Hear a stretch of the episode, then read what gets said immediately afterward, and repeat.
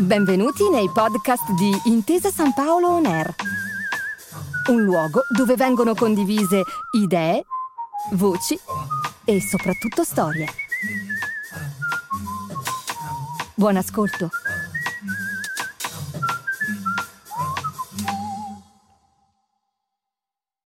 Allora, la schiavitù. La schiavitù è un tema enorme, perché in realtà quasi tutte le società umane del passato hanno conosciuto l'esistenza della schiavitù fino a tempi abbastanza recenti. In Europa è soltanto con l'illuminismo nel Settecento che qualcuno ha cominciato a pensare una cosa che non avevano pensato né i greci, per quanto in gamba fossero, né i romani, né i cristiani, e cioè che nella schiavitù ci fosse qualche cosa di intrinsecamente sbagliato qualcosa di intrinsecamente ingiusto e anzi vergognoso. Prima non l'aveva mai pensato nessuno. E con tutto questo bisogna arrivare alla seconda metà dell'Ottocento perché la schiavitù sparisca definitivamente anche dall'Occidente, dagli Stati Uniti, dal Sud America. Quindi diciamo l'epoca in cui la schiavitù ha smesso di essere un problema è vecchia di 100, 150 anni, grosso modo, non di più. Prima per millenni la schiavitù è stata sempre presente, dappertutto. Dappertutto vuol dire anche in luoghi e in epoche dove noi magari non ce l'aspetteremmo. Perché insomma che gli antichi romani avessero gli schiavi, questo insomma credo che lo sanno tutti, ma che ci fossero gli schiavi anche nella Firenze di Lorenzo il Magnifico, per dire, è una cosa che non fa parte invece del nostro, del nostro arredamento mentale, diciamo così. E invece c'erano, perché la schiavitù formalmente non l'aveva mai abolita nessuno e nell'Italia del Rinascimento le città, non dico che erano piene, ma sì, alcune erano anche davvero piene. Le case dei ricchi, dei principi, ma anche dei mercanti. Era normalissimo trovare schiavi e schiave in casa dei ricchi in una città italiana del Rinascimento. Perché? Perché, perché il mondo cristiano era in guerra permanente con il mondo musulmano e il Mediterraneo era un campo di battaglia e quando si abbordavano navi musulmane si catturava la gente che c'era a bordo, non solo l'equipaggio, i civili che c'erano, i mercanti, i passeggeri, i musulmani facevano lo stesso naturalmente. Eh? E, e si catturavano e si vendevano a, a, chi, a chi aveva piacere di comprarsi lo schiavo o la schiava, ancora più spesso, da tenere in casa.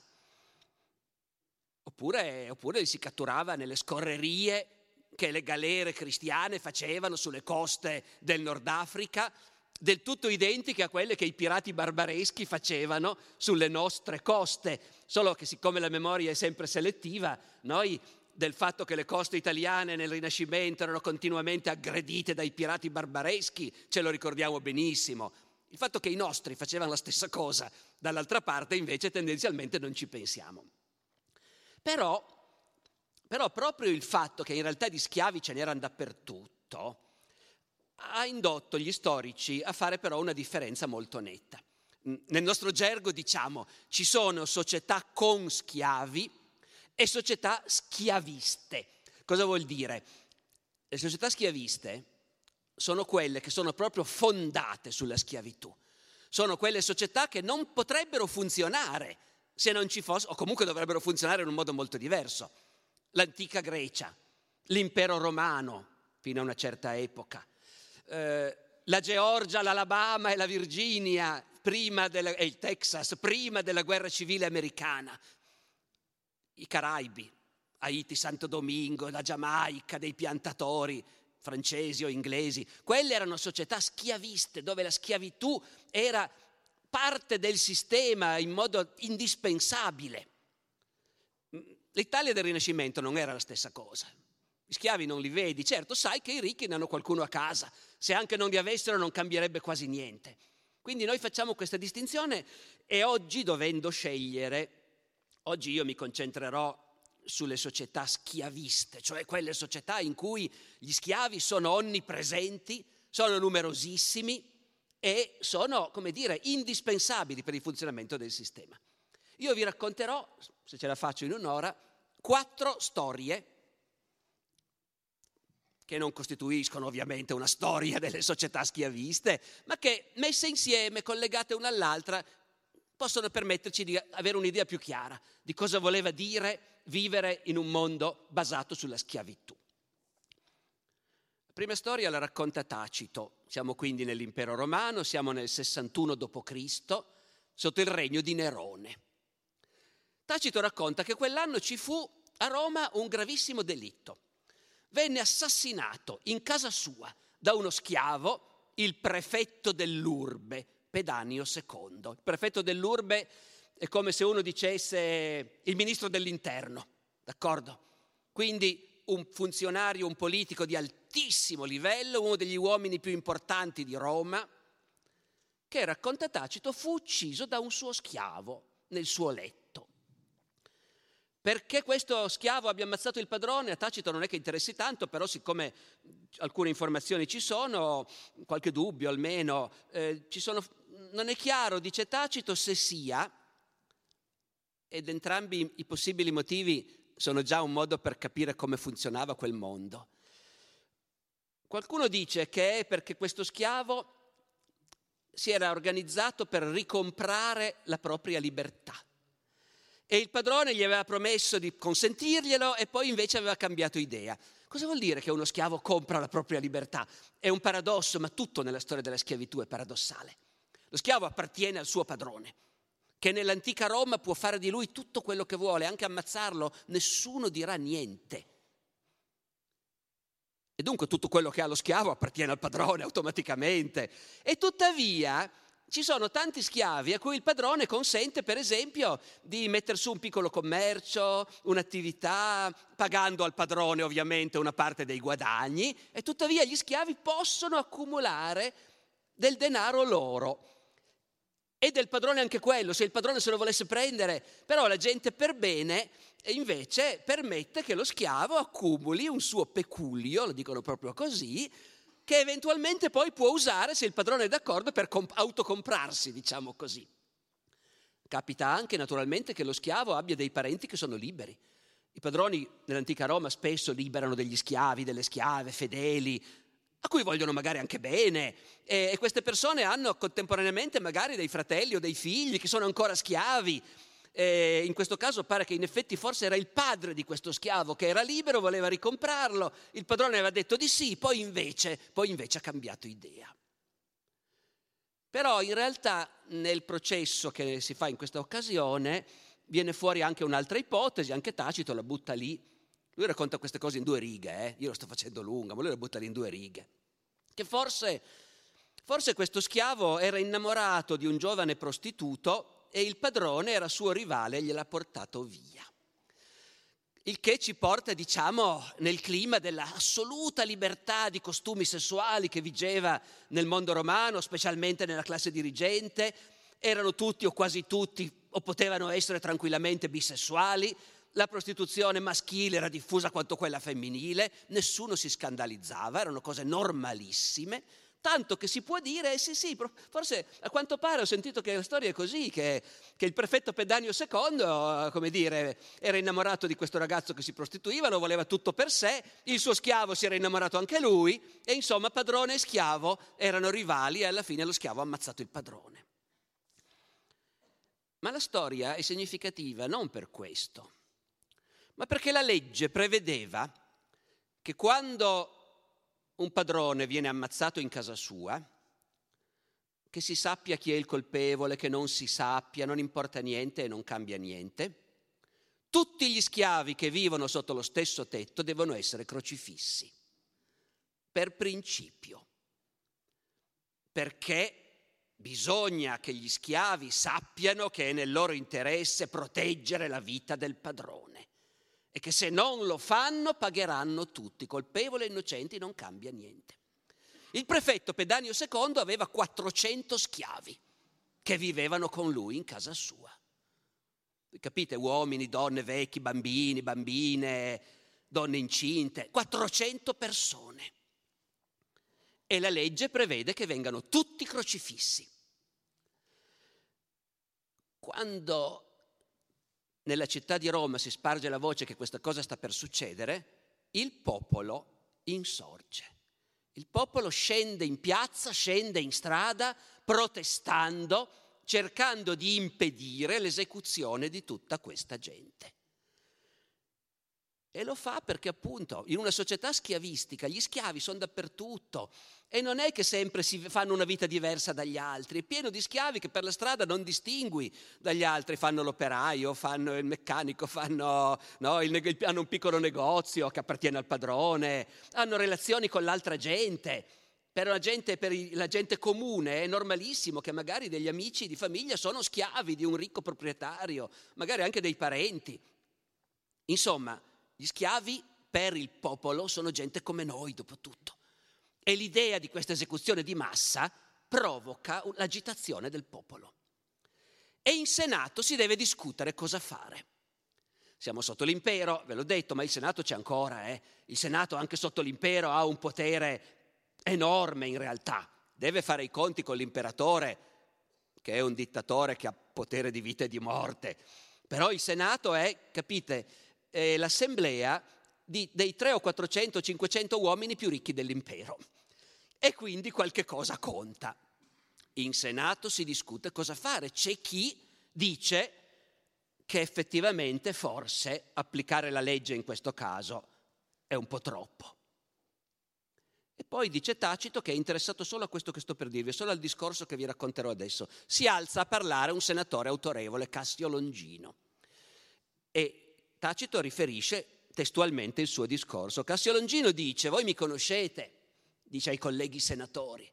Sapete che ho spesso parlato in quest'Aula quando c'era qualche progetto di legge che innovava, che modificava qualche vecchia legge. E io non mi sono mai opposto, non perché non sappia che è sempre sbagliato cambiare le vecchie leggi, perché è sempre sbagliato e indebolisce la nostra autorità. Però io non volevo oppormi per non dare l'impressione di farlo per principio, per partito preso. Stavolta però io devo dirvi che non possiamo non applicare la legge e cambiarla. Non possiamo.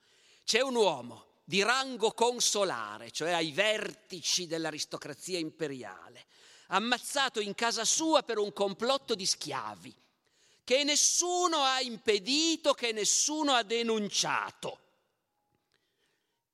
benché sia in vigore la legge che li condanna tutti a morte, quegli schiavi. E voi la vorreste abolire? Allora per Ercole, allora stabilite l'impunità. Allora stabilite che si può ammazzare un padrone tranquillamente in casa sua. Chi sarà più difeso dal fatto di essere un uomo di alto rango, quando a Pedanio II non è bastato essere prefetto dell'urbe? Chi sarà protetto dal fatto di avere tanti schiavi, quando a lui non ne sono bastati 400?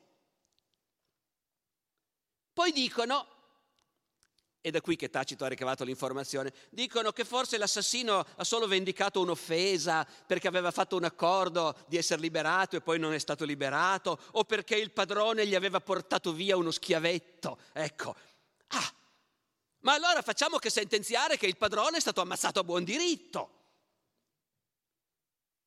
E poi Cassio Longino va avanti e dice, già il fatto che i nostri antenati hanno deciso questa legge dimostra che questa legge è giusta e che non va cambiata. Ma facciamo finta che dobbiamo discuterla per la prima volta. Non crederete mica che uno schiavo si sia deciso ad ammazzare il padrone senza che gli scappasse una parola di minaccia, senza che gli capitasse di fare discorsi pericolosi. Nessuno l'ha sentito? Ammettiamo che nessuno l'abbia sentito, che sia riuscito a preparare l'arma in mezzo a gente che non se n'è accorta, come ha fatto a attraversare le stanze da letto, portare dentro un lume, compiere il suo delitto senza che nessuno lo vedesse. I nostri antenati sapevano bene che l'unica sicurezza sta nel fatto che gli schiavi sappiano che gli conviene denunciare complotti, pericoli. E questo lo facevano i nostri antenati quando gli schiavi erano gente nata qui, eh, che conoscevano fin dalla nascita. Ma adesso, adesso che abbiamo, come capite, l'impero romano si è allargato enormemente, con guerre vittoriose. E ognuna di queste guerre ha portato milioni di schiavi dentro l'impero che vengono dai paesi più lontani. Dice Cassio Longino, da quando abbiamo come schiavi degli stranieri, gente con riti diversi dai nostri, e una religione estranea, o magari nessuna religione. Ecco, dice, questa folla, i nostri schiavi, questa folla la puoi tenere sottomessa solo con la paura. E voi dite, ah, ma così moriranno anche degli innocenti. Ebbene, dice Cassio Longino, va bene così, perché nei grandi esempi che si danno per l'interesse pubblico c'è sempre qualcosa di ingiusto. E lui fa l'esempio di un'altra prassi che esisteva a Roma, raramente applicata, ma qualche volta sì, che era la decimazione delle unità militari che si erano comportate male davanti al nemico. Quando un reparto militare si era comportato vigliaccamente davanti al nemico, il comandante poteva ordinare la decimazione, il che vuol dire tutti gli uomini vengono allineati, disarmati, in mezzo al resto dell'esercito, armato, e poi si tira a sorte e uno su dieci viene ammazzato a bastonate. E a chi capita, capita. Magari è un, è un veterano decorato, Magari è uno che non era scappato affatto quel giorno, ma tutti gli altri sono scappati. A chi tocca, tocca. E questo caso è lo stesso, dice Cassio Longino. Qualcuno degli altri senatori prova a dire sì, ma le donne, sì, ma i bambini. Niente, alla fine la maggioranza dà ragione a Longino e si decide di eseguire la sentenza. Ma c'è il popolo che tumultua. L'imperatore Nerone a questo punto deve intervenire, mandare in strada l'esercito, sbarrare le strade e aprire il passaggio dove mandare questi 400 disgraziati che vengono tutti quanti crocifissi. Qualcuno dice a questo punto anche gli schiavi liberati, gli schiavi liberti che, che, che il morto aveva liberato in vita sua, bisognerebbe espellerli dall'Italia, perché anche ecco, lì Nerone si oppone. Dice la legge tradizionale è già abbastanza severa, non vogliamo interpretarla in modo ancora più crudele, però la legge è stata applicata. E questa era la prima storia. Io non credo che commenterò le storie che vi racconto perché mi sembra che parlino da sole, tutto sommato. La seconda storia ci porta molto più vicino, nel tempo, al XVII secolo, al 600. Cos'è successo nel frattempo? L'impero romano è crollato, la schiavitù dalle nostre parti è andata esaurendosi, mai abolita, però in realtà non è più nel mondo medievale e rinascimentale una struttura importante. Gli schiavi sono appunto i domestici in casa dei ricchi mercanti che hanno comprato dai corsari una donna catturata in mare, ecco, quelli sono gli schiavi.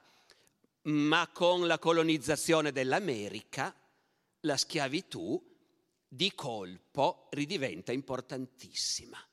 Con la colonizzazione spagnola dell'America centrale e meridionale e poi più tardi con quella inglese dell'America del Nord, ma tutto comincia soprattutto nell'America del centro-sud, spagnola e portoghese, in Brasile.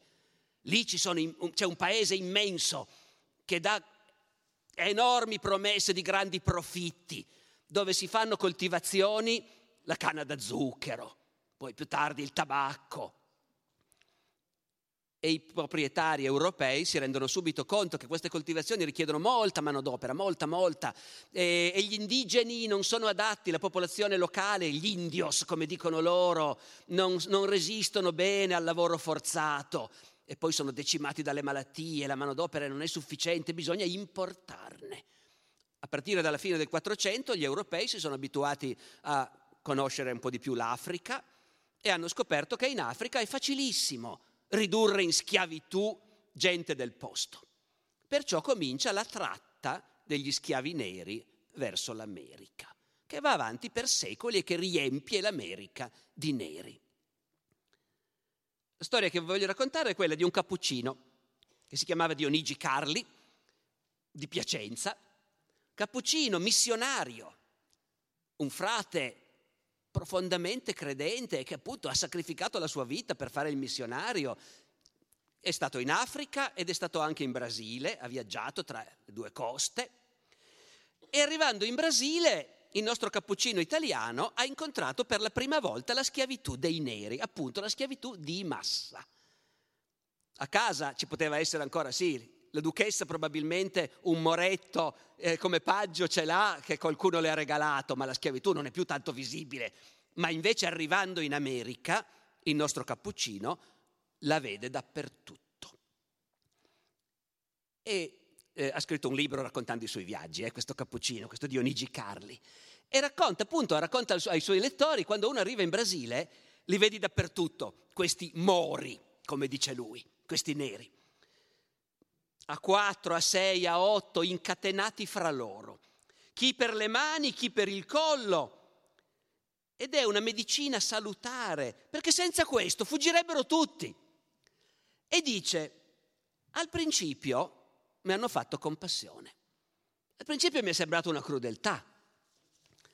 Poi, poi quando ho cominciato a capire che gente sono questi mori, appunto, e che è gente che se non la obblighi non lavorerebbe, e, e allora ho capito che bisogna far così, per forza.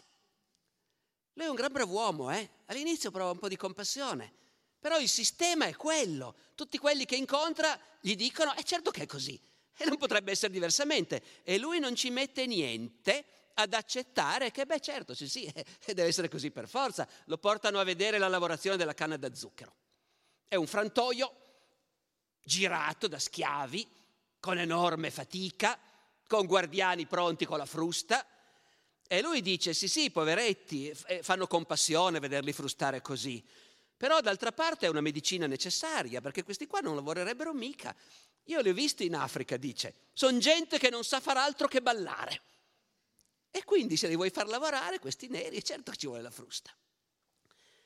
Dopodiché, durante uno dei suoi viaggi, si imbarca in Africa per il Brasile, si imbarca in Angola, colonia portoghese, su una nave carica di schiavi e che porta anche passeggeri, merci. E racconta il suo viaggio su questa nave. Dice, su questo vascello era già caricato di mori, in numero di 600, i quali, dice, e racconta queste cose con la massima tranquillità, eh, sono cose interessanti, i quali sono tutti marcati, come si costuma, chi sopra una spalla, chi nel braccio destro, chi nel sinistro, altri sopra le mammelle, tutti marchiati a fuoco, ciascuno la marca del suo padrone. E poi racconta come sono stivati a bordo di questa nave. I maschi sono tutti ammassati nella stiva vera e propria, giù in fondo in fondo, praticamente al buio, chiusi dentro. E perché dice se fossero liberi di muoversi, eh, potrebbero provocare qualche guaio, sarebbero capaci di dar fuoco alla nave, oppure di buttarsi in mare e affogarsi, perché questo dice lo fanno continuamente. Questi mori che vengono trasportati verso l'America, se appena hanno l'occasione si buttano in mare e si affogano. E dice lui, sapete perché fanno questo? Perché sono proprio stupidi questi mori. Hanno la superstizione che i portoghesi li portano in America per ucciderli e fare dell'olio con i loro corpi. E siccome credono questo, preferiscono uccidersi prima di arrivare. E io, dice il nostro buon frate, io gliel'ho spiegato che non è così, che è una cosa falsissima, che stiano pure tranquilli, quando arrivano là non li ammazza nessuno. E loro niente, sono talmente testoni. Io ho visto una nera che apparteneva al pilota della nave e che aveva il permesso di girare liberamente, oh, si è buttata in mare. Quello l'ha recuperata per un piede è riuscito a ritirarla su. Tale è l'ostinazione, dice il frate, di questi etiopi. Mori li chiama anche etiopi, sempre appunto, per dire neri. Quindi gli uomini maschi tutti ammassati giù nella stiva. Poi ci sono i vari ponti. Al secondo ponte le donne.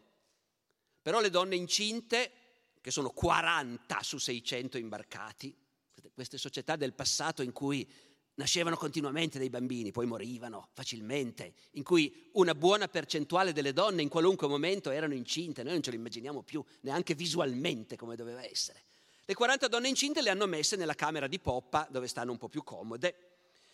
Poi ci sono i bambini e i ragazzi che sono nel primo ponte sotto coperta, così ammassati che stanno gli uni sugli altri e fanno i loro bisogni sul posto.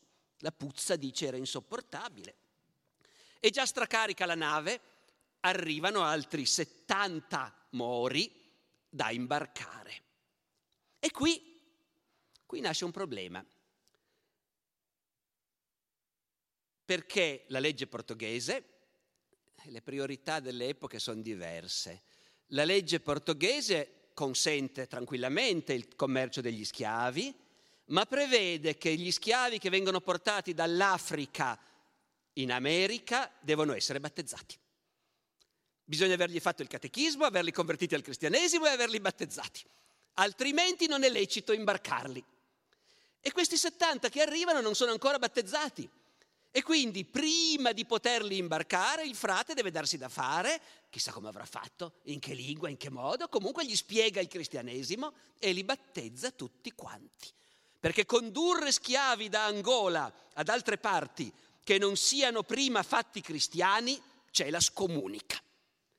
Dopo battezzati vengono naturalmente marchiati e imbarcati.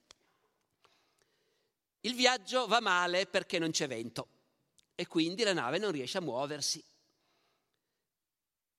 Come mai, come mai? È insolito in questa stagione, veramente, qui c'è qualcosa che non va, qui ci deve essere qualche ragione. Come mai Dio non ci manda il vento?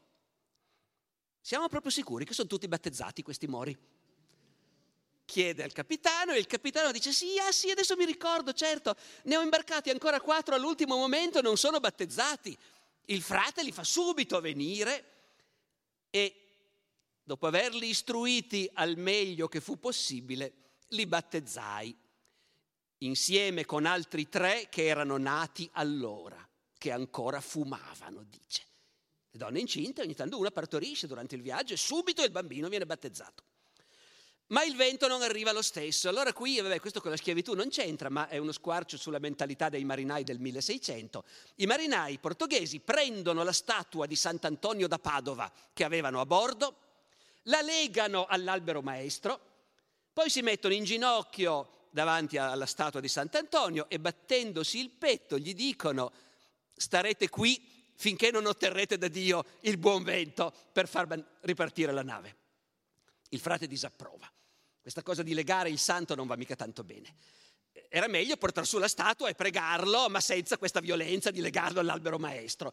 Tuttavia, la cosa funziona. Il vento arriva, la nave riparte, il santo ha fatto la grazia. Il viaggio alla fine si concluderà, ma non senza altre difficoltà, tanto che alla fine calcoleranno che morirono in questo viaggio 33 mori sui 670 erotti imbarcati e dice, dice, il frate erano tutti contentissimi, è una grazia di Dio che ne siano morti così pochi, perché di solito ne muoiono la metà e a volte anche di più. E poi dice, abbiamo avuto tutti i problemi di questo mondo durante questi viaggi, ecco, questi viaggi con gli schiavi sono i più penosi e dolorosi del mondo. Non tanto per le loro sofferenze, è proprio di per sé, è una cosa fatta male perché, perché le navi sono stracariche.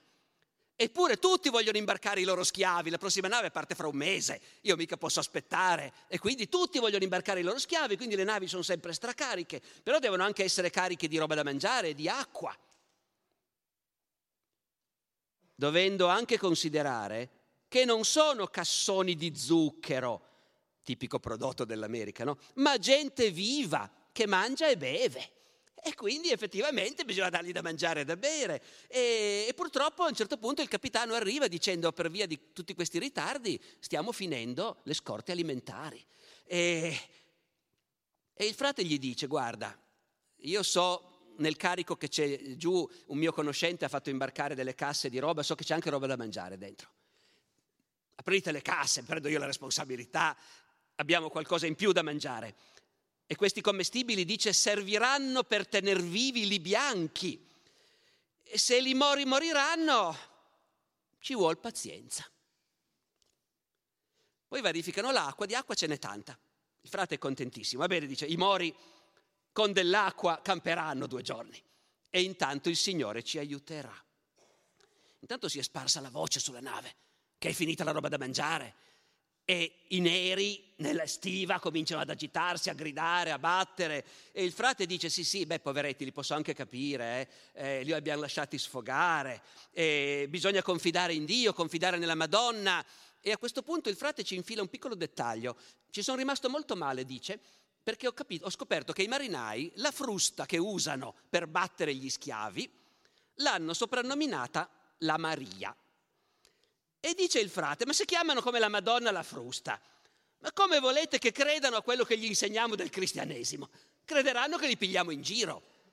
Ora voi capite, noi dobbiamo fare uno sforzo per non provare orrore verso questo frate, ma per lui davvero la cosa fondamentale è che gli salviamo l'anima.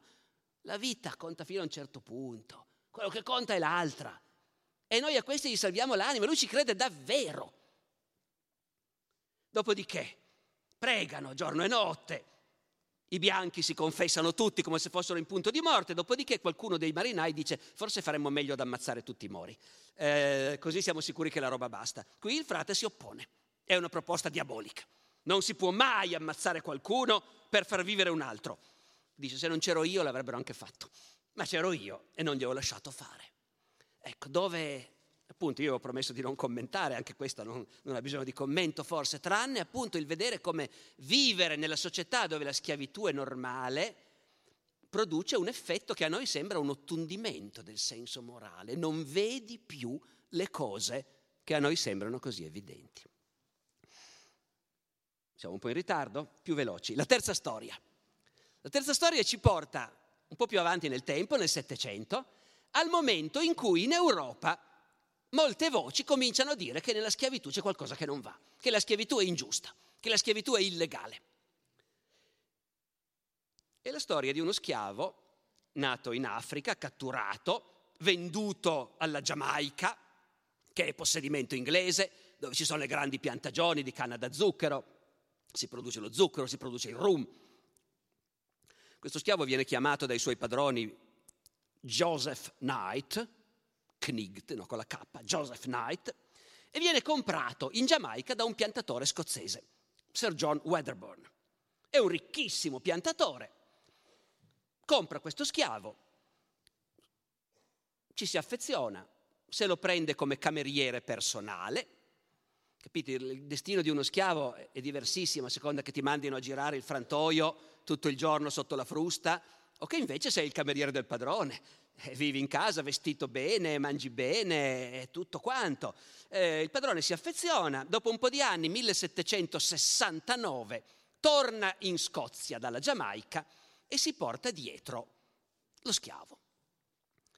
In Scozia, a casa del padrone, a casa di Sir John, succede una cosa che noi non ci aspetteremmo. Dunque, intanto, eh, arrivati in Scozia, lo fa battezzare i protestanti erano meno scrupolosi dei cattolici portoghesi, evidentemente, che i loro schiavi fossero battezzati, non era obbligatorio battezzare gli schiavi, ma Sir John fa battezzare il suo caro cameriere Joseph Knight. E succede una cosa che io non avrei creduto possibile, invece le fonti ne parlano come di una cosa normalissima, che Joseph Knight si innamora di una domestica della famiglia, si chiama Anne, Anne Thompson, una scozzese quindi, è una bianca. Si innamorano, si sposano. Il padrone li lascia sposare, anzi si assume lui le spese del matrimonio. Hanno un figlio, il padrone lo fa battezzare, poi il bambino muore, il padrone lo fa seppellire a sue spese. A questo punto a Joseph viene voglia di andare a vivere con Anne, sua moglie, in una casetta per conto loro, pur restando al servizio del padrone. Finora abitavano in casa, Avete presente le nozze di Figaro? Figaro e Susanna sono i camerieri del conte e della contessa, vivono in casa. Adesso Joseph e Anne vorrebbero andare a vivere per conto loro. Qui noi non sappiamo perché, ma lui e il padrone litigano.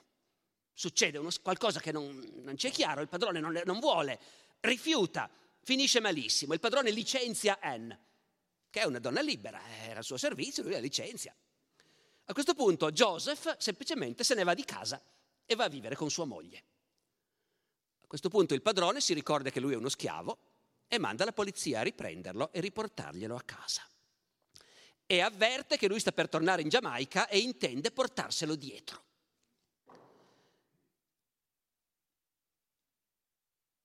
Qui comincia la parte più inattesa della storia. Ah, inattesa magari no, ma insomma, che rende questa storia una storia molto importante storicamente.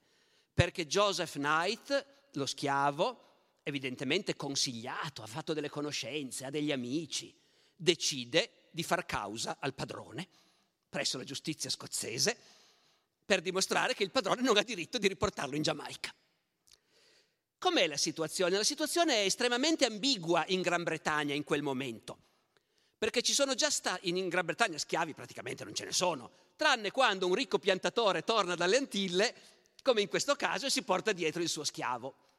In Inghilterra ci sono già stati alcuni processi di questo tipo e delle sentenze hanno già dichiarato, traduco, che uno schiavo o negro nell'istante in cui sbarca in Inghilterra diventa un uomo libero e quindi la legge lo proteggerà nel godimento della sua persona e della sua proprietà. Queste però sono sentenze di singoli giudici, non è una legge. Sono sentenze che possono essere citate ma anche contraddette. E poi sono sentenze inglesi. Invece qua siamo in Scozia. E voi forse sapete che l'Inghilterra e la Scozia non solo sono due nazioni diverse, ma l'aspetto in cui sono più abissalmente lontane è proprio il sistema giudiziario. Il sistema giudiziario scozzese e la legge scozzese sono totalmente diversi da quella inglese. Joseph Knight, siamo nel 1774, in America i coloni ribelli stanno già agitando per la libertà e l'eguaglianza, si stanno preparando a proclamare che tutti gli uomini sono uguali, benché molti di loro siano padroni di schiavi, naturalmente, eh, compreso George Washington e così via. Ecco, e qua in Scozia Joseph Knight querela il padrone davanti al giudice di pace nella città di Perth, sostenendo che la schiavitù in Scozia non esiste e che anche ammettendo che lui sia stato comprato legalmente in Giamaica, arrivando in Scozia è automaticamente diventato libero. Il padrone si oppone e i giudici danno ragione al padrone. L'avvocato di Sir John fa questo ragionamento, fra l'altro, dice ma ragioniamo un po', a livello di principi, che si tratti di un negro, uso le parole che usano loro, o di 20.000, non cambia niente. E se voi venite a dire che un proprietario non ha il diritto di trasportare un suo schiavo alla Giamaica, allora mi direte che anche chi fa il commercio di massa non lo può fare? È vietato portare schiavi alla Giamaica? E dicono gli avvocati di Sir John, nessuno può sostenere seriamente una cosa così ridicola in un paese abitato da esseri ragionevoli, dove la cosa ridicola è che non si possano portare gli schiavi in Giamaica. Bene, Joseph ha perso la causa fa appello al giudice superiore, lo sceriffo di Perth. E lo sceriffo di Perth dà ragione a Joseph. La condizione di schiavitù non è riconosciuta dalle leggi di questo regno ed è incoerente con i suoi principi. I regolamenti che ci sono in Giamaica sugli schiavi non si estendono a questo regno. E perciò Sir John non ha diritto di pretendere il servizio obbligatorio di Joseph. Capite? È un mondo in cui è un'epoca in cui i giudici stanno facendo la legge. Leggi del Parlamento non ce ne sono. C'è un'opinione pubblica che i giudici interpretano e che va in quella direzione. Sir John fa appello a sua volta al Tribunale Supremo a Edimburgo e fa appello argomentando che la schiavitù magari in Scozia non esiste, però in Scozia esistono, ed è vero, dei contratti con cui una persona si obbliga a servire tut- per tutta la vita un padrone. Sono contratti che legano a un padrone, possono legare a un padrone dei, dei domestici appunto, eh, anche gli, artigiani, gli apprendisti degli artigiani spesso firmano dei contratti che li obbligano a volontà del padrone a servirlo finché il padrone vuole. Questi sono contratti perfettamente legali. In Scozia quindi Sir John dice va bene non è mio schiavo, d'accordo, però è obbligato a servirmi e questa cosa la legge scozzese la prevede. Gli avvocati difensori di Joseph davanti al Tribunale Supremo di Scozia a Edimburgo fanno una difesa che si basa invece sul fatto che qui si sta parlando di schiavitù e per la prima volta forse in tutta questa causa spiegano dettagliatamente perché la schiavitù non può essere tollerata nel mondo, tollerata nel mondo civile. Dicono, non stiamo a vedere com'è che questo qua è stato catturato in Africa e portato in Giamaica. Non possiamo saperlo. Le leggi della Giamaica non si preoccupano di questo dettaglio, va bene così. Ma che sia stato catturato, rapito o venduto dai suoi genitori, succedeva tranquillamente anche questo eh, in Africa, l'iniquità è la stessa. Che la schiavitù sia esistita in passato presso tanti popoli non la rende meno ingiusta. In passato c'erano società che accettavano l'infanticidio, per esempio, e non per questo l'infanticidio è meno ignobile, dicono gli avvocati di Joseph. E non si può stare a discutere sul fatto che la schiavitù dei negri è di grande vantaggio per questo paese e produce grandi profitti. Questo non c'entra niente con la sua giustizia. E comunque dicono, e in ogni caso ormai ci sono degli autori illuminati che stanno anche sostenendo che anche dal punto di vista economico la schiavitù non è poi così redditizia, che si potrebbero coltivare il cotone, no, lo zucchero e il tabacco anche senza gli schiavi, ma quello che conta è che l'oppressione e l'ingiustizia non possono mai essere giustificate in base ai vantaggi che portano. Il Tribunale Supremo di Edimburgo respinge l'appello di Sir John e conferma che Joseph è un uomo libero poiché la dominazione su questo negro in base alla legge della Giamaica era ingiusta, non può essere sostenuta in questo paese in nessun modo. Perciò il querelato, Sir John, non ha alcun diritto ai servizi del negro per qualunque periodo, né ha il diritto di mandarlo fuori dal paese senza la sua volontà. Che il negro è protetto dalla legge contro questi abusi. E questo caso fa storia. A partire da questo momento nessuno può essere tenuto in condizioni di schiavitù sul suolo del Regno di Scozia. Così come altre sentenze simili in Inghilterra producono lo stesso effetto in Inghilterra. Sarebbe bello sapere cosa è successo dopo a Joseph Knight e a sua moglie Annie, ma non lo sappiamo, spariscono dalla storia. Noi abbiamo i verbali del tribunale. Ma lui è un uomo libero, sarà vissuto in Scozia facendo il domestico, facendo qualche altra cosa insieme a sua moglie, eh, non sappiamo nient'altro, ma quello che resta nella storia appunto è il processo, Knight contro Wedderburn. Oh, non so se avete fatto caso che noi abbiamo cominciato con una storia, quella di Tacito, in cui ci sono centinaia di schiavi, in cui neanche sappiamo se sono maschi, femmine, l'ho detto io, ma Tacito il nostro cappuccino del Seicento, se non altro, si interessava al fatto che questi, quelli sono gli uomini adulti, quelle sono le donne, eh, ne cita qualcuno, non col nome ovviamente, ma individualmente. Qui abbiamo incontrato uno schiavo col suo nome e cognome. L'ultima tappa è non uno schiavo, ma stavolta una schiava, di cui non soltanto conosciamo nome e cognome, ma che ci ha raccontato lei la sua storia, perché ha scritto un libro per raccontare la sua storia. Ce ne sono diversi casi negli Stati Uniti dell'Ottocento, questo è uno dei più famosi. Lei si chiama Harriet Jacobs, è nata intorno al 1815 nel sud degli Stati Uniti, nel North Carolina. Sapete che negli Stati Uniti la schiavitù in origine c'era in tutti gli Stati Uniti, eh? ma nel Settecento gli stati del nord la mettono fuori legge, mentre gli stati del sud, la cui economia si basa sul cotone, sul tabacco e quindi sulla numerosa manodopera di schiavi, gli stati del sud la conservano e la conserveranno fino alla fine della guerra civile americana, 1865. Harriet è nata nel North Carolina, uno stato schiavista, intorno al 1815, morirà nel 1897, dopo essere vissuta per gran parte della sua vita da donna libera. Ed è la prima schiava nera che abbia scritto la sua autobiografia, Incidenti nella vita di una schiava, pubblicata ancora prima della guerra civile, nel 1861, quando stava per scoppiare la guerra civile. Harriet scrive questo libro, ovviamente aveva conoscenze anche lei, era collegata a persone che nel nord si battevano per l'abolizione della schiavitù, che l'hanno aiutata. Lei scrive questo libro con l'intenzione proprio di rivolgersi all'opinione pubblica del nord, dove ci sono movimenti ostili alla schiavitù, gli abolizionisti, ma non è che tutta l'opinione pubblica del nord sia d'accordo. Eh? È pieno di gente anche al nord che, no, a cui non importa niente che ci sia la schiavitù. Harriet scrive rivolgendosi all'opinione pubblica del nord con un'intenzione molto precisa. Non genericamente di denunciare gli orrori della schiavitù in termini generali, benché anche quelli ci siano, ma lei parla dal punto di vista di una donna, si intuisce che ha in mente soprattutto anche le lettrici, le donne bianche che leggeranno il suo libro, e vuole far vedere il degrado morale che la schiavitù, e in particolare la schiavitù delle donne, produce nella società bianca, proprietaria di schiavi.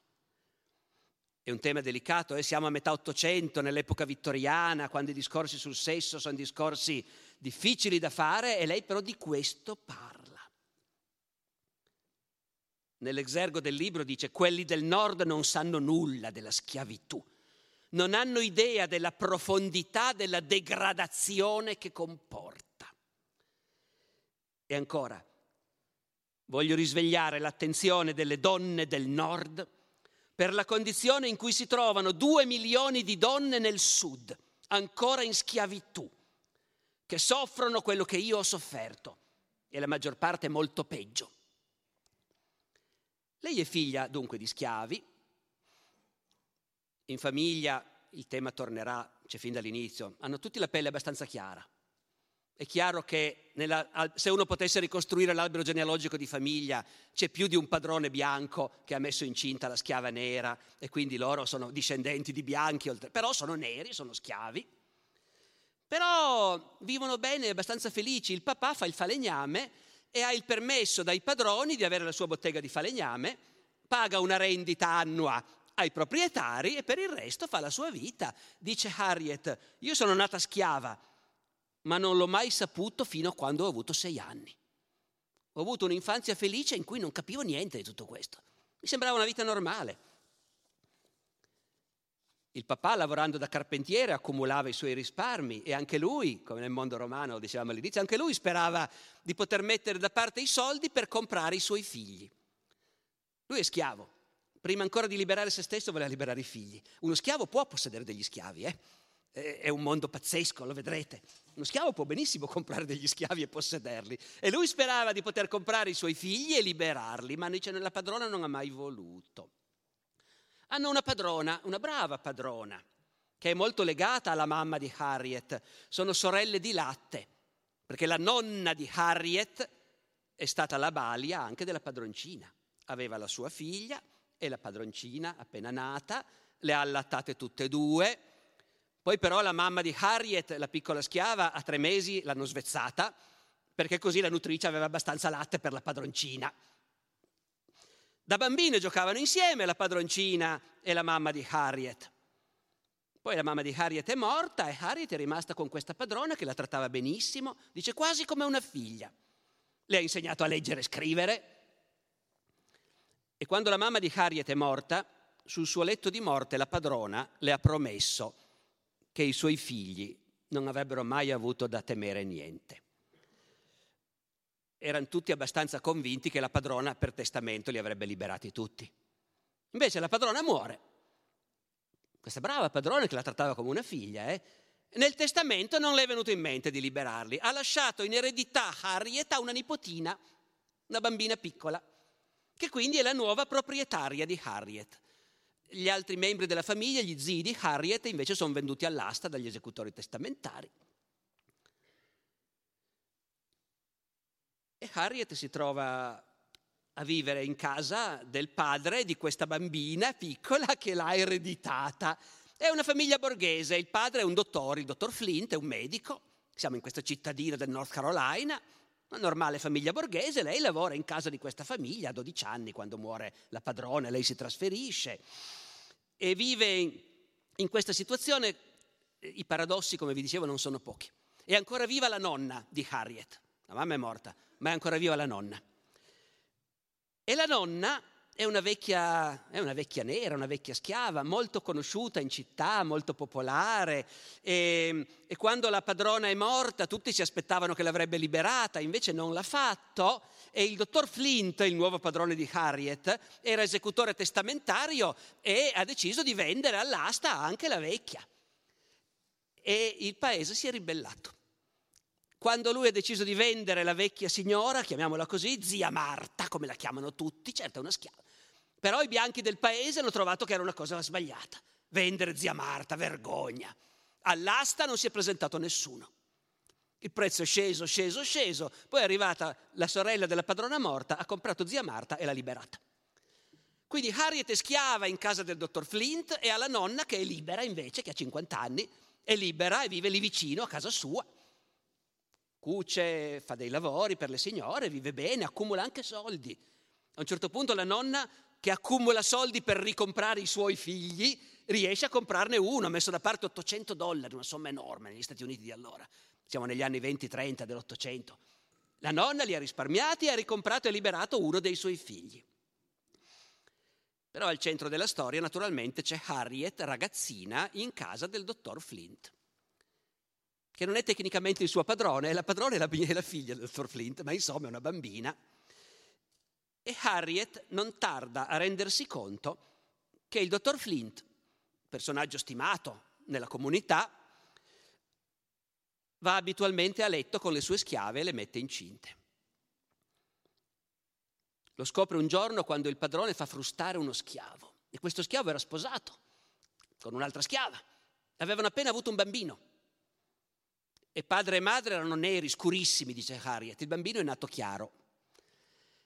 E il marito se l'è presa con la moglie dicendole se è andata a letto col padrone. E il padrone non tollera che in casa sua si parli di queste cose. Quindi ha fatto frustare il marito e pochi giorni dopo li fa vendere tutti quanti. E mentre vanno via, la donna, la schiava che ha appena dato un figlio al padrone e che adesso viene venduta, dice al padrone avevi promesso di trattarmi bene. E il padrone risponde hai la lingua troppo lunga. Queste cose non si devono risapere. Harriet dice in realtà poi a forza di sussurri perché se ne parlava solo in gran segreto in casa. Io ho calcolato che il padrone ha avuto undici figli dalle sue schiave e ogni volta li ha sempre venduti insieme alle madri per non avere questo fastidio. E dice Harriet, questa cosa guardate succede in tutte le case. E nella società dei bianchi, quelli che si comportano così a volte sono criticati, specialmente le signore. Si sa tutto, eh? Le signore li criticano quei mariti che si comportano così. E lei sa di due casi in cui quando un padrone ha avuto un figlio dalla schiava, sua moglie, la padrona, lo ha convinto a liberare il bambino. Ma dice Harriet, sono casi rari, in generale la gente è talmente abituata che non ci fa più caso. Quando lei ha 14 anni, lei è una bellissima ragazza, molto chiara di pelle, potrebbe quasi passare per una bianca, anzi può passare per una bianca in realtà. E quando lei ha 14 anni, il padrone, che ne ha 55, comincia a dirle, sai Harriet che tu sei al mio servizio, eh?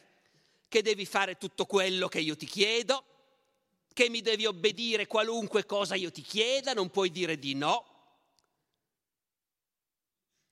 dice Harriet, iniziare il quindicesimo anno è un'epoca triste nella vita di una schiava. Il mio padrone cominciò a sussurrarmi cose sporche all'orecchio. Lei fa finta di niente e lui non osa spingersi oltre perché comunque, appunto, capite, non bisogna esagerare. I vicini sparlano, lui è un medico, è una persona rispettata e poi, dice Harriet, aveva paura di mia nonna la vecchia zia Marta che adesso è libera e che in città è conosciuta da tutti, è stimata da tutti e quindi il dottor Flint ci va cauto. In questi casi, dice Harriet, è inutile sperare che la padrona ti aiuti. Tu sei lì col padrone che ti fa la corte, potresti pensare che la padrona intervenga, invece no, perché in realtà in questi casi la padrona è gelosa della schiava e comincia a maltrattarla e dice, gli schiavi già da bambini si accorgono che in casa ci sono questi odi inspiegabili. La padrona la odia proprio, quella lì. La maltratta sempre, come mai? Poi cresci e capisci. Però la padrona sorveglia il marito.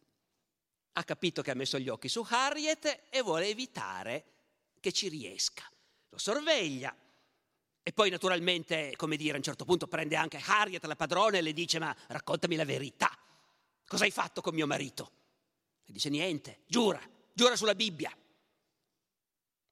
E comunque la padrona continua a trattarla male, non può fare a meno di, essere, di aver paura di lei e di odiarla, la padrona. E il padrone, vedendola afflitta che piange spesso Harriet in questa situazione, e il padrone le dice, povera bambina, ma non piangere, ti farò fare io la pace con la padrona, però lasciami fare le cose a modo mio. Sei una sciocchina, non sai riconoscere il tuo bene, io ti coccolerei, farei di te una signora. E Harriet qui dice, per una schiava essere bella è una maledizione. quello che in una donna bianca suscita ammirazione, in una schiava affretta solo la sua degradazione. E vanno avanti così per un po', col padrone che continua a dire le cose sporche e lei che fa finta di niente e vorrebbe raccontare tutto alla nonna ma non lo fa perché ha paura in questa situazione, si vergogna, non osa dire tutto alla, alla nonna. Il padrone continua a girarle intorno, non la tocca mai con un dito, non la fa mai punire, non la fa mai frustare e, e continua a insistere. E poi lei, che ormai è una ragazza, si innamora. Si innamora di un nero libero. Un giovane falegname, come era suo papà, è un nero libero. Ci sono. Un decimo, grosso modo, della popolazione nera degli stati del sud era formata da neri liberi, che i padroni avevano liberato per testamento e che poi fanno le loro famiglie, i loro figli. Lei si innamora di questo nero libero e lui, lui le propone di comprarla perché lui è un uomo libero, se ha un po' di capitale potrebbe comprarla.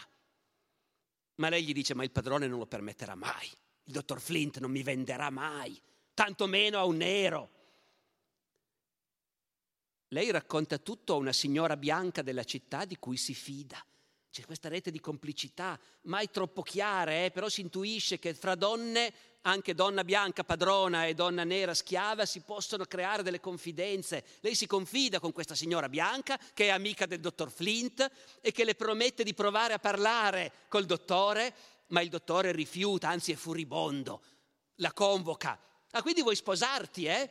E con un negro libero ti farò vedere chi è il tuo padrone, se io o quel negro. E questa è la prima volta, lei gli risponde male, ed è la prima volta che lui la schiaffeggia. E poi le fa un lungo discorso sul fatto che lei è un'ingrata, lui l'ha beneficata in tutti i modi, la tratta benissimo e lei gli risponde con questa ingratitudine e le dice guarda ti do ancora un'occasione, pensaci bene, eh? quanto a quel nero se lo vedo intorno a casa gli sparerò come a un cane. Per due settimane il padrone non le parla. Poi le passa un bigliettino in cui le dice che gli dispiace di averla picchiata, eh, che però è colpa sua, è colpa di lei, sei intrattabile, però mi dispiace, non lo farò più. Eh, e intanto il nero che voleva sposarla riceve un'eredità in un'altra città, si trasferisce, esce dalla sua vita. E lei, qui entriamo nella parte più delicata, lei la racconta con molta timidezza e molta preoccupazione. Perché lei a un certo punto ha una storia con un altro signore bianco. Non con il padrone, un altro gentiluomo, personaggiata, candidato al Parlamento del North Carolina a un certo punto, anzi forse deputato del Parlamento, è un gentiluomo della città, si chiama Mr. Sands, capite, ci si frequenta, ci si conosce, la vita comunque è condivisa. E, e lei si innamora di questo signore che non è sposato, che la incontra spesso per strada, si sono messi a parlare, insomma, eh, una, non è chiaro se lei si innamora, ma certamente hanno una storia. Lei ha 15 anni e si lascia sedurre. Appunto, nelle sue memorie fa molta fatica ad ammetterlo, eh? si deve scusare per questa cosa, perché... Eh, però dice avevo bisogno, avevo bisogno di un protettore, avevo bisogno di qualcuno che mi proteggesse. E lui poteva essere quello che mi proteggeva. E rimane incinta. E lo deve confessare in casa. E la padrona, la moglie del dottor Flint, la caccia di casa, lei si rifugia dalla nonna, racconta tutto alla nonna, la nonna la caccia di casa. Una ragazza che è rimasta incinta così, in mezzo alla strada. Poi però la nonna ci ripensa e la richiama.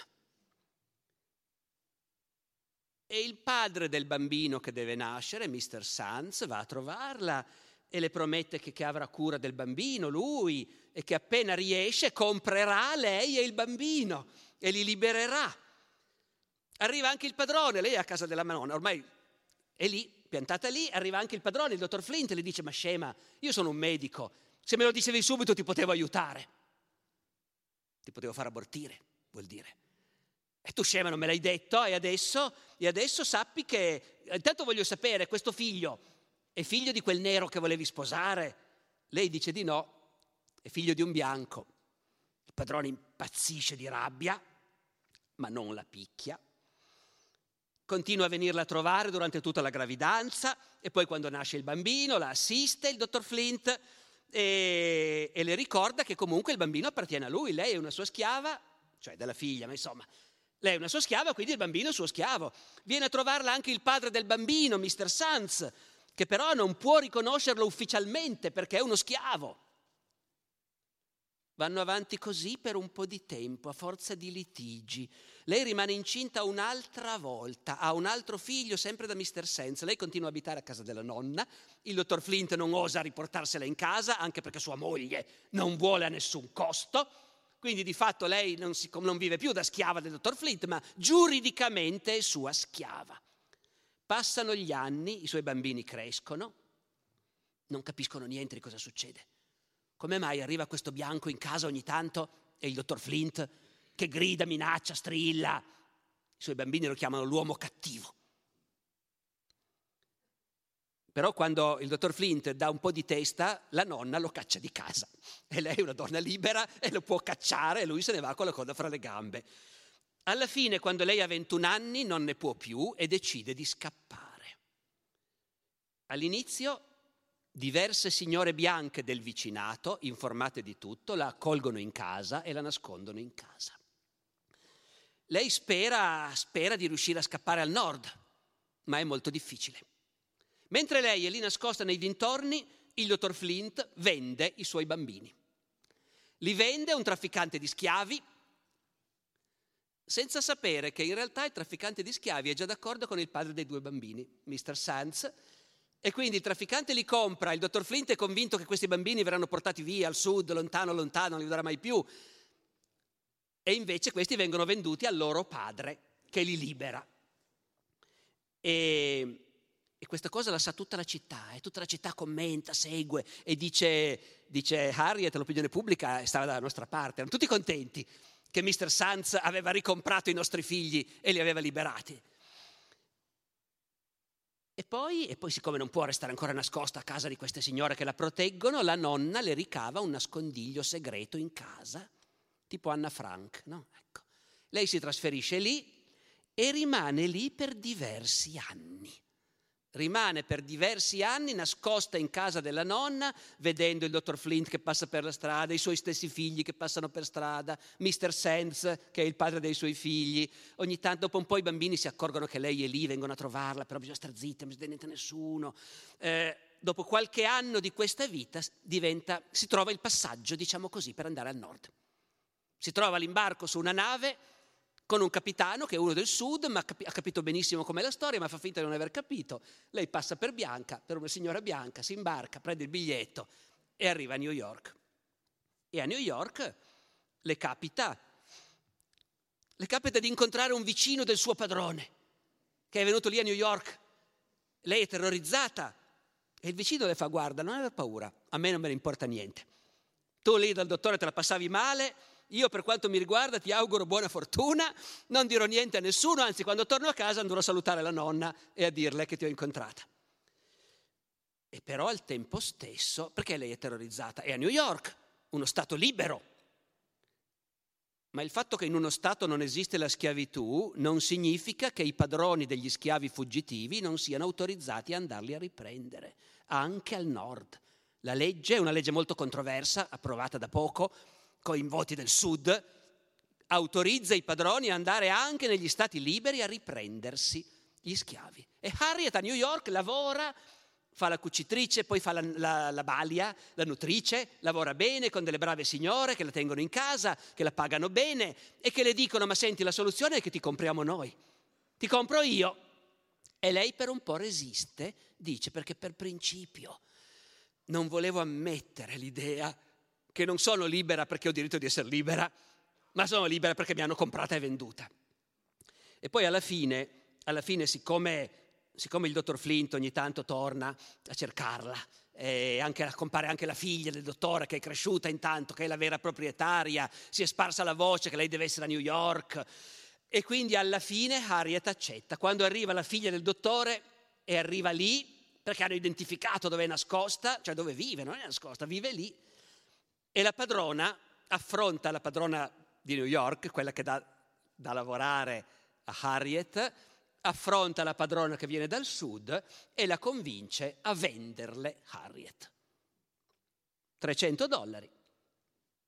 La padrona, la padroncina del sud accetta, se ne torna a casa con i soldi, c'è l'atto di liberazione e adesso la signora di New York, essendo proprietaria di Harriet, la libera E quindi lei è ufficialmente libera e dice in realtà ci sono stata male, cioè da un lato ero felice, gratissima a questa signora, però al pensiero che un essere umano è stato venduto nella libera città di New York, ecco, mi convertiva in amarezza tutta questa felicità. Dopodiché, appunto, sono ormai gli anni 50 e in questa società di New York Harriet incontra quelli che la convincono a scrivere un libro e raccontare la sua vita.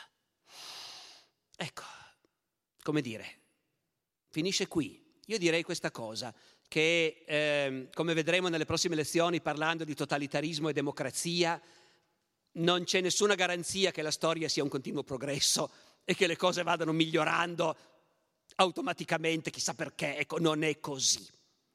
Però qualche progresso vero, se uno esamina la storia dell'umanità nel suo insieme, qualche progresso vero, voglio dire morale, eh, al di là di internet e dei... Eh, no, non tecnologia, progresso vero nel nostro modo di vivere insieme, qualche progresso vero c'è stato e certamente uno di questi è il fatto che la schiavitù è stata data per scontata da tutti per così tanto tempo e invece oggi noi diamo per scontato che è una cosa inaccettabile. Grazie. Grazie per aver ascoltato i podcast di Intesa San Paolo On Air. Al prossimo episodio.